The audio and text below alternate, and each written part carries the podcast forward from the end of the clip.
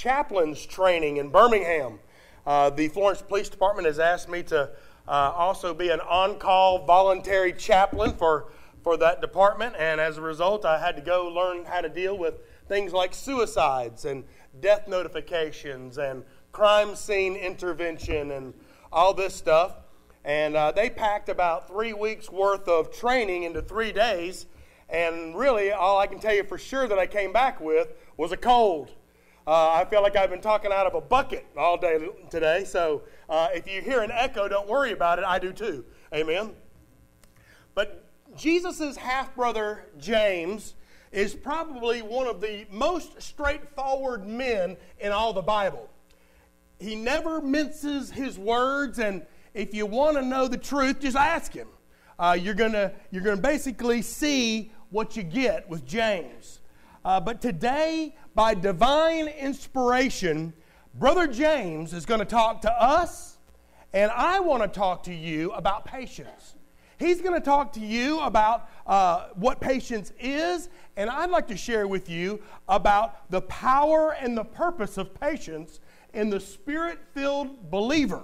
Now, you got to know that it's important that we know what patience is, because patience is a part of being a disciple. And you can't make a disciple until what? To make a disciple, you've got to be one. You've got to be a disciple. So turn with me to James chapter 5 and follow along as I share with you. The Lord's half-brother James wrote in chapter 5, verse 7, "Therefore, be patient." How many of you are patient? I love it. If we don't have anything else, we've got a church full of honest folks. Amen? "Therefore, be patient, brethren." How long? "Until the coming of the Lord. See how the farmer waits for the precious fruit of the earth, waiting patiently for it until it receives the early and the latter rain. You also be patient. Establish your hearts, for the coming of the Lord is at the hand. Do not grumble against one another, brethren, lest you be condemned. Behold, the judge is standing at the door. My brethren, take the prophets who spoke in the name of the Lord as an example of suffering and patience. Indeed, we count them blessed who endure. You have heard of the perseverance of Job and seen the end that was intended by the Lord, that the Lord is very compassionate and merciful." If all we did today was read and allow those verses to change our hearts, to change our perspective, and allow those verses to change our lives, then I believe that the Father would be glorified, that Jesus would be testified, and the Holy Spirit would be magnified through our lives. Now, I really believe that if we don't learn anything else in this world, we better learn how to be patient. And if we don't learn patience, we probably won't learn much of anything else in this life. For example, you can't learn to play a musical instrument without patience. Well, how do you know this, Brother Bill? Well, I can remember a time when I decided that I was going to learn how to play the guitar. And so I went to a professional, and he gave me some very simple chords to practice all week long for the next lesson.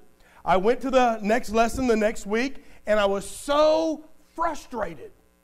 I got before him, and my fingertips were so sore that I couldn't even play the chords for my instructor. And I'll never forget what Barry told me. He said, "You can't learn to play the guitar without patience. You got to have patience. Don't try to learn to play the guitar in one lesson." What am I telling you? Patience takes more than one lesson. We need to learn this patience. Really, anything worth learning requires that we be patient. Now, when the Bible uses this word patience, it literally means to endure. Obviously, I did not have the patience to learn to play the guitar because I was unwilling to endure sore fingertips until they were callous enough to play the guitar. But I ended up learning a little bit, just not as much as I could have learned. Now, in Galatians chapter 5, I've shared this scripture with you on many occasions. Galatians chapter 5 also talks about this kind of endurance that I'm talking about with you this morning. It says that all Spirit-filled disciples have long-suffering. Let me share that with you. In Galatians 5, verse 22, the Bible says, "But the fruit of the Spirit is love, joy, peace, and long-suffering." That's endurance. Goes on to say, the fruit of the Spirit is also kindness and goodness, faithfulness, gentleness, and self-control. Against such there is no law.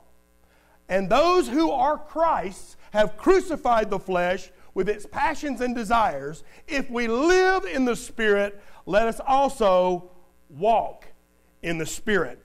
That word long-suffering there in Galatians is the same word that James uses to describe patience. We must learn to endure. James isn't really talking about waiting so much as he is talking about enduring. Not waiting for nothing, but enduring through. It's important that we know that. Now, some of you may say, well, this message is not for me because I already know that I don't have any patience. Right? Is that you? Amen? It was certainly me. But I want to tell you this. Because you are called to be a disciple of the Lord Jesus, you are called to learn how to endure difficult things. You're called to learn how to be patient. You're called to learn how to grow to be patient because patience glorifies God, and you are called to glorify God. So, what do most Christians lack? What do most Christians need today? They need patience. They need endurance. One man said, my problem is that I'm in a hurry, and God's not. Amen? God is not in a hurry to make you a microwave Christian. All he wants to do is get you in the oven, and then he will do the cooking, so to speak. All right? God is in no hurry, and that is the truth. We need to know that whether we're in a big dramatic time of our life, or whether we're in a routine, day-by-day thing, the Lord calls us to be faithful in this pursuit of learning to be patient. Now, today I'm going to share with you three things that I believe patience will do for you, and of course I'd be remiss if I didn't tell you how you could go about having this kind of patience. First of all, patience is necessary for maturity. Patience is necessary for your maturity.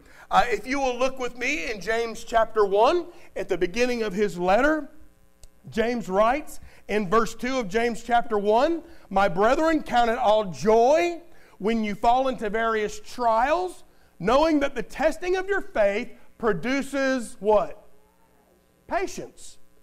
"But let patience have its perfect work." Don't think that just because you've gone through a test, now all of a sudden you have acquired patience. You haven't. You have to let it have its perfect work that you may be perfect, complete, lacking nothing. Now, it's important that we learn patience. We know that God permits trials in our life. Can I get a testimony? Anybody else gone through a trial? Just three of us? Four of us? Five? There we go. Now the truth comes out. Well, did you know that God has permitted that trial? Did you know that God permits testing of your faith? Everybody else know that? Amen? That's right. God also permits trouble. Did you know that? He permits trouble to come into your life. Why? Why would he do such a thing? For one specific reason.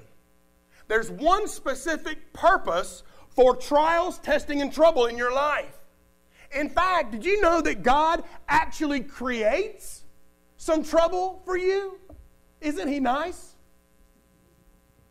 It's like, God, don't do me any more favors, okay? You know? But there is one specific purpose. I mean, God says, just count it as joy that you're going through trouble. Count it as joy that you're going through this trial. Why? Well, he says, I've got a purpose in it. There's a reason you're going through this trouble. There's a reason you're going through this trial. I have a purpose in it. Trouble is going to come.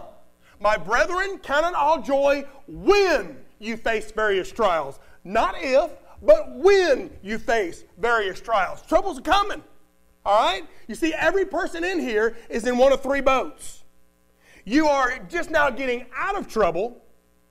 You are already in trouble, or you're getting ready to face some serious trouble, whether you know it or whether you don't. All of us are in one of those three boats. But why? Why? Why do I have to go through this trial? Why do I have to go through this trouble? Why this testing of my faith? For one reason, and one specific reason only, really. Because verse 3 says, knowing that the testing of your faith produces patience.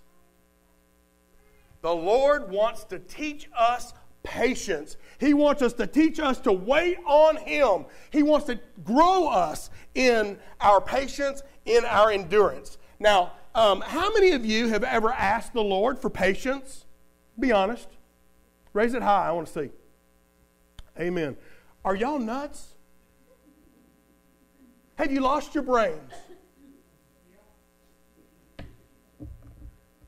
When you pray for patience, do you know what you're really praying for? Romans 5:3 says that we glory in tribulations, knowing that tribulations produce patience. So when you pray for patience, do you know what you're praying for? You're praying for tribulations. You're praying for some trouble. You're praying for some testing to come upon you. You're praying for a test of your patience. What does a tribulation do for you? It produces patience. It produces endurance. It produces perseverance in the fire. It produces those things. So when you say, Lord, give me patience, you're saying, Lord, send me tribulations. Why would you do that? I don't know. So many of you say, well, okay, I get it, Brother Bill. I just won't pray for patience anymore. Right? That's it, man. I don't want no more trouble. So I'm just not going to pray for any more patience. I got all I need. Well, you need to remember this. That trouble, that tribulation, that testing that you're going through is designed to work for you, not against you. That trouble, that testing, that difficult time in your life is designed to help you, not hurt you. And so when you say that, Lord, give me patience, and that tribulation comes upon you, know that the Lord is trying to make you better, not worse. Trials, troubles, testings to the Christian, they're not obstacles. They're opportunities. Opportunities for you to grow in your faith. Opportunities for you to grow in your patience and in your endurance. They're there for your maturity, not for your destruction. Did you hear it there again in verse 3? Knowing that the testing of your faith produces patience, but let patience have its perfect work. Why? So that you may be perfect, complete, lacking nothing. God wants you to be perfect, complete, and lacking nothing. Now you might say, well, Brother Bill, ain't nobody perfect, right? But when the Bible is talking about you being perfect, it doesn't mean it wants you to be sinless. When James is talking about you being made perfect, he's talking about you can be complete. Nobody lives above sin unless they're living in a room above a bar, right? I mean, everybody has sin in their life, right? So we know that. But being perfect means we can be made mature. We can be made complete. We can enjoy all the things that the Lord has in store for us. If I were to say, man, that is a perfect flower. Do I mean that that's a sinless flower? No. I mean, it's beautiful. It's perfectly shaped. I saw a little baby here last week, little Porter, and I said, man, that is a perfect baby. Did I mean that was a sinless baby? No. I meant that baby was perfectly formed in every way. An absolutely beautiful baby. So when I'm talking about being made perfect, I'm not talking about being sinless. I'm talking about being complete. And that's one of the things that troubles and tribulations bring to us in building patience complete. Making it complete. For example, do you know what an oak tree is? An oak tree is nothing more than a mature acorn. Does that make sense to you? That's what it is. It's nothing more than a mature acorn. And when you feel discouraged and you're feeling a little blue, look at that mighty oak and just see what a nut can do. Amen? That's you, right? You can be made mature. You can be made complete. You can grow in your patience. You can grow in your endurance. And that's God's design for your life. And if it takes a little bit of tribulation, if it takes a little bit of trouble, well, then the Lord is perfectly happy to provide that for you so that you'll get the greatest benefit and that you will lack nothing. Did you hear what James said? He said, I want you to be perfect, complete, lacking nothing. And so if the Lord's going to bring that to you, for you to lack nothing, then that's a good thing. God says, you got faith. I already know that. But I want it to grow. I want it to be deeper. I want it to be more intimate. I want it to be mature. And the only way, are you listening? The only way that your faith can mature is by endurance. The only way that your faith is going to grow is by endurance. Patience. So when you're facing a trial of some sort, don't pray, Lord, take it away. Don't say, Lord, take it away. Say, Lord, help me to endure this trial. Lord, help me to be matured so that I can glorify you. Now, when you look at your trouble from that perspective, you get a little bit of a different picture. Now, all of a sudden, that trial you're going through, that trouble that you're enduring, has much greater purpose than just to cause you discomfort. God wants to do something miraculous through your life. All right? Say this. Say, Lord, grant me the wisdom, grant me the courage, grant me the understanding so I won't fail this test. Because what happens when you fail a test with God? Say it again. You get to take it again, amen? And if you fail at that time, what happens then? You get to take it again. That's right. So why don't you just study up for the test to begin with? Why don't you just know that whatever that trouble is, whatever that tribulation is, it's part of a test.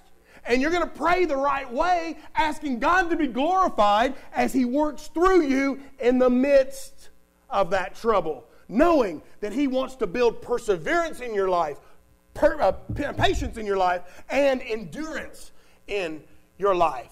So just study in advance. Say, Lord, give me wisdom so I can pass this test. What spiritual ability is it that you want me to learn through this trouble?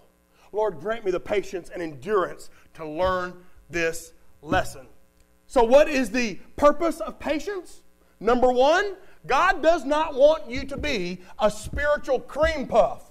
God wants you to be deeper than that. He wants you to be mature. And as he said in James, he wants you to lack nothing. He wants you to be complete in your faith. Amen? But not only is maturity one of the purposes of patience, patience is also necessary for victory. Back to James chapter 1 and verse 12. James wrote, "Blessed is the man who endures temptation. For when he has been approved, he will receive the crown of life, which the Lord has promised to those who love him." It sounds like to me that impatient people are not getting the crown of life. Is that what it sounds like to you? Kind of sounds that way, doesn't it? But that crown of life is not the crown of life that you get in the sweet by and by. That's the crown of life that you get in the nasty here and now, amen? It's the victory that we can get in this life. So it's so important that we know that patience is necessary.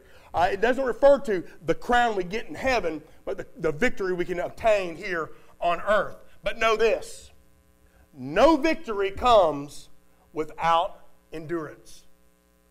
No victory comes without perseverance, without hanging in there. If you don't bear the cross, then you can't wear that crown. If you don't bear the cross in your life, you cannot obtain that victory in your life. God wants us to have the victory, but we need to know most of us don't want that kind of victory, do we? We don't want the kind of victory that comes with me having to persevere something. I don't want that kind of victory that comes with me having to endure hard times. That's sad. God wants it. He, instead of that name it and claim it and then forget all the rest, God wants us to grasp hold of the trouble, grasp hold of the trial and the tribulation that we're enduring, knowing that it's designed to make us complete. So important. You may remember in our revival services, Brother Larry mentioned that this ministry that we have is not all honey and no bees. We've got some difficulties that we have to endure. But we learned that we just got to give it a little bit of effort. We learned that we've got to endure a little discomfort from time to time. We learned that we've got to get outside of this box that we've constructed for ourselves. We learned that we've got to get outside of our circle of close-knit friends and start sharing the Lord Jesus with them. So there's so many things that we have to do if we're going to enjoy this victory and become more like Jesus. Sometimes it takes a little bit of difficulty, a little bit of discomfort. But if you think you got trouble, you should read in this book about the Apostle Paul. Paul's life was filled with trouble. His life in Christ was absolutely every page it seemed like he was in trouble. Just listen to this in 2 Corinthians chapter 4. Paul wrote to his believing friends in Corinth and he said, "We are hard pressed on every side, yet not crushed. We are perplexed, but not in despair. We are persecuted, but we're not forsaken. We are struck down, but we're not destroyed. Always carrying about in our bodies the dying of the Lord Jesus, get this, that the life of Jesus also may be manifest in our bodies." Is that the goal for your life? That the life of Jesus be made manifest through your life, through your body? Do you desire that? Is that exactly what the Lord wants for your life? It is. I would love for the life of Jesus to be seen through my life. That people would come to Him because of how the Lord has used my life. But if I don't bear the cross, then I can't wear the crown. You have to get outside the box. You have to get outside of my circle of friends. And I've got to be faithful and endure. Yes, God wants you to have victory. He wants you to have victory in your life. But I'm telling you that endurance is necessary for victory. It's also necessary for maturity. But so many people these days are like a city with its walls broken down. The enemy just storms in. The devil comes against you. He just walks right in. There's no doors. There's no walls. There's no alarms. There's no doors or anything. You're just open season for the devil. And it's because we don't have any discipline. It's because we haven't substituted the life of Christ for our own life. If we'd only learned to do that, then the devil would have a much harder time coming and having victory in our lives. The reason so many people, Christians, have not made disciples is because they are not one themselves. Because the life of Christ is made manifest in the life of His followers. God help us. Help us learn to endure the difficulties, endure the challenges that beset us as good soldiers of Jesus Christ. Patience. It's necessary for maturity. Patience. It's necessary for victory. But there's a third and final component, and that is patience is necessary for tranquility. Tranquility is nothing but a $5 word for peace. I spoke about peace a little bit last week. We all want peace. We want maturity, victory, and tranquility. Now, if you know that you have maturity and you know that you have victory, then I want you to know you're going to experience peace in your life. You're going to experience this tranquility in your life. Now, if you'll go back with me to James chapter 5, I want to share that passage again. Verse 7. James writes to me, he writes to you, "Therefore be patient, brethren, until the coming of the Lord. See how the farmer waits for the precious fruit of the earth, waiting patiently for it until it receives both the earthly and the latter rain. You also be patient, establish in your hearts, for the coming of the Lord is at hand. Don't grumble against one another, brethren, lest you be condemned.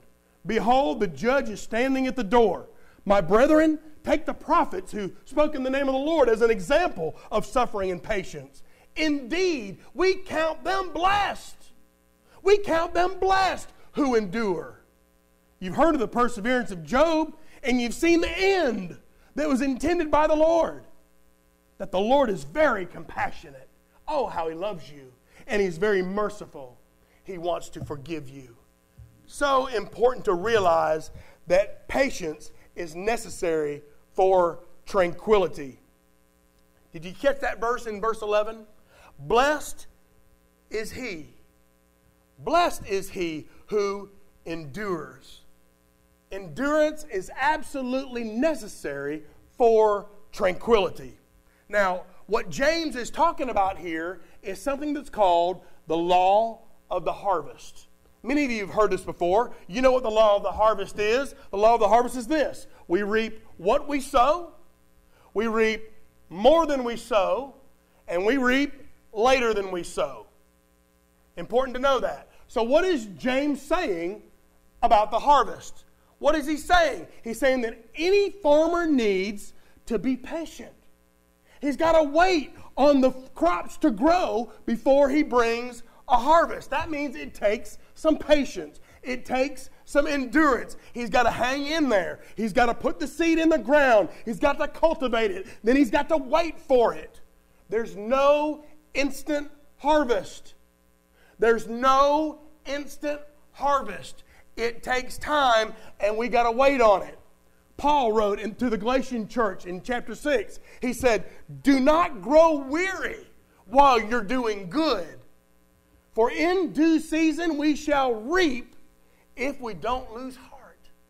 What is that telling Bethel Baptist Church? We just got to keep on doing what God's called us to do. Keep on being faithful and the harvest will come in due season. But the problem with me is I want it now. Amen? I want the harvest now, even if that means immature fruit. I want it now.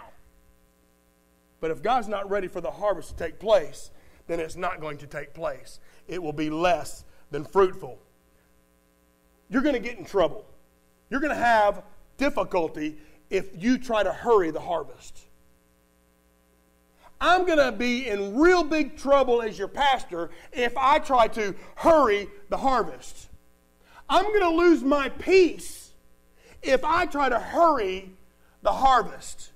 Let me give you an illustration, and then I'll be done. Abraham tried to hurry the harvest. In Genesis chapter 16, God promised Abraham a son, a promised son, whom he would call Isaac. But Abraham couldn't wait on God. He couldn't wait on God, and Abraham and Sarah, they got a little antsy and they were unwilling to wait on God's perfect timing. He couldn't trust God. And so while he was on a business trip in Egypt, he went down there and he picked him up another woman. He picked up Hagar, the Egyptian. And when he got home, Sarah looked at him and said, I want children and I want them now. So I want you to go take that maidservant and I want you to father me a child. I want a child. I want it now. You know, there are a lot of things that are legal that aren't right. Amen? Abortion is legal, but it's not right. Gay marriage is legal, but it's not right. Well, this kind of behavior was legal in Abraham's day, but it still didn't make it right. And I mentioned this in Sunday school this morning, that it's always scary when God lets me have my own way. Because I may have my own way and I may be all happy-faced for a little while, but I know the bomb's getting ready to drop. And there have been times in my life where I have gotten my own way, and God says, okay, have your own way. And those are the worst parts of my life as I remember them, when I got my own way. God let Abraham and Sarah have their own way. And when they got their own way, they didn't like what they got. A guy named George MacDonald once said this. He said, in whatever a man does without God, he must fail miserably or succeed even more miserably. They got what they wanted, but then in the end, they didn't want what they get. I heard about a little boy named Johnny. Poor Johnny, he always gets the brunt, doesn't he? But little Johnny loved pancakes. And he was so greedy for the pancakes. Every time he sat down at the table, he was the one that ate all the pancakes. And he would constantly want more pancakes. One day, his mom said, I'm going to show him. And so she said, I'm going to give him all he can eat and then some. And so she sat him down at the table, and she started mixing the batter up, and she sat down a big old plate of pancakes before him, and he ate them. Then she said, here, Johnny, have some more pancakes. And he ate them. And he sat down and finished that plate, and she set another plate before him, and he ate them. And she said, here, have some more pancakes. And he ate them. And after a while, Johnny quit asking for pancakes. And she said, don't you want to have some more pancakes? And he said, no, ma'am, I don't even want the ones that I had. Amen. Is that a testimony to your life? Things you thought you wanted, and then when you got them, you didn't want them? When Sarah gets what she wants, that's when the trouble begins. When she gets what she wants, that's when the trouble begins, and guess what she starts doing? She starts blaming others. It reminds me of the Garden of Eden, amen? You get what they want, and they start blaming somebody else. The devil made me do it. He made me do it. Adam said, she made me do it. Right? Well, what does Sarah do? Sarah starts blaming Abraham. Listen to chapter 16 in Genesis, verse 5. Then Sarah said to Abram, my wrong be upon you, Abraham. I have gave my maid into your embrace, and when she saw that she had conceived, I became despised in her eyes. The Lord judge between you and me. And then later on in that same chapter, something that changed the course of history as we know it took place. For in verse 15, Hagar bore Abram a son, and Abram named his son, whom Hagar bore, Ishmael. Abraham tried to hurry the harvest. He wanted things done his way, and when he tried to hurry the harvest, the Arab nation was born. No more peace for the sons of Abraham. And if you didn't know it, even today, Israel is sending missiles into Syria, an Arab nation. Even today, Iran threatens the peace of Israel. The Muslim nation was born. Why? Because Abraham hurried the harvest. He wouldn't wait. He wouldn't be patient. He wouldn't wait on God. He wouldn't endure the test of time to receive God's best. The sons of Ishmael created the Muslim and Arab nation as we know it today, and now there is no peace, all because Abraham hurried the harvest. Now back in James chapter 5, verse 11. I believe that James makes it so plain. He says, behold, we count them blessed. We count them happy. We count them tranquil. We count them peaceful, those who endure. Those who wait on the Lord's timing. Those who wait for our Father. Friend, let me tell you this. If you're willing to learn and not dodge this matter of patience, if you're willing to learn and not dodge this matter of enduring the test of time, to wait on God's perfect timing, then you're going to find out that you'll have three things you're going to need tomorrow morning. You'll be on the road for maturity, you'll be on the road to victory, and you'll have tranquility in your life. but don't try to hurry the harvest. Wait on the Lord your God. Wait on the Lord your God. We need maturity. We need victory. We need tranquility. Are you listening to your pastor this morning? We need those things in our life. And you can save a whole lot of time just waiting on God. Waiting on God. There are so many things in this life that we can't control. In fact, most things in this life we can't control. Tell me some things that happen in our life that we can't control. Anybody? We can't control the weather. Amen on that. I'm about soggy. Amen. What else can't we not control? Can't control sickness a lot of times. That's right. We can curb it, but we can't prevent it. What else? What else can we not prevent or not control? Death. That's big. What else? How about pregnancy? Amen. Not only the wind, but how it goes once you get that way. Amen. What else? Wars. Can you control people? You can't control anybody else's life. You can't really force them. It may go your way for a time, but eventually it's going to go the way that God wants it to go. So you can't control those things. So many things that we cannot control. Can we control the economy? Not really. I mean, I might can do my own little part, but I can't control the economy. So what you can't control, you need to learn to endure. What you can't control, you need to learn to wait on God. Be patient for God's perfect work to be done through the course of that. To make a disciple, you first got to be one. And you can't be a disciple unless you're learning to be more patient. You can't be an effective disciple unless you're learning this truth about endurance. Now, every one of you, as I look out into these faces, every one of you, I see things that you have either endured, are enduring, or maybe getting ready to endure. I want to encourage you to wait on the Lord in the midst.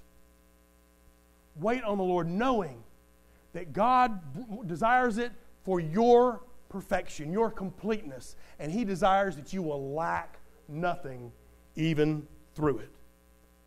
And then when you endure it, you'll be able to enjoy even more maturity, even more victory, and even more tranquility, more peace.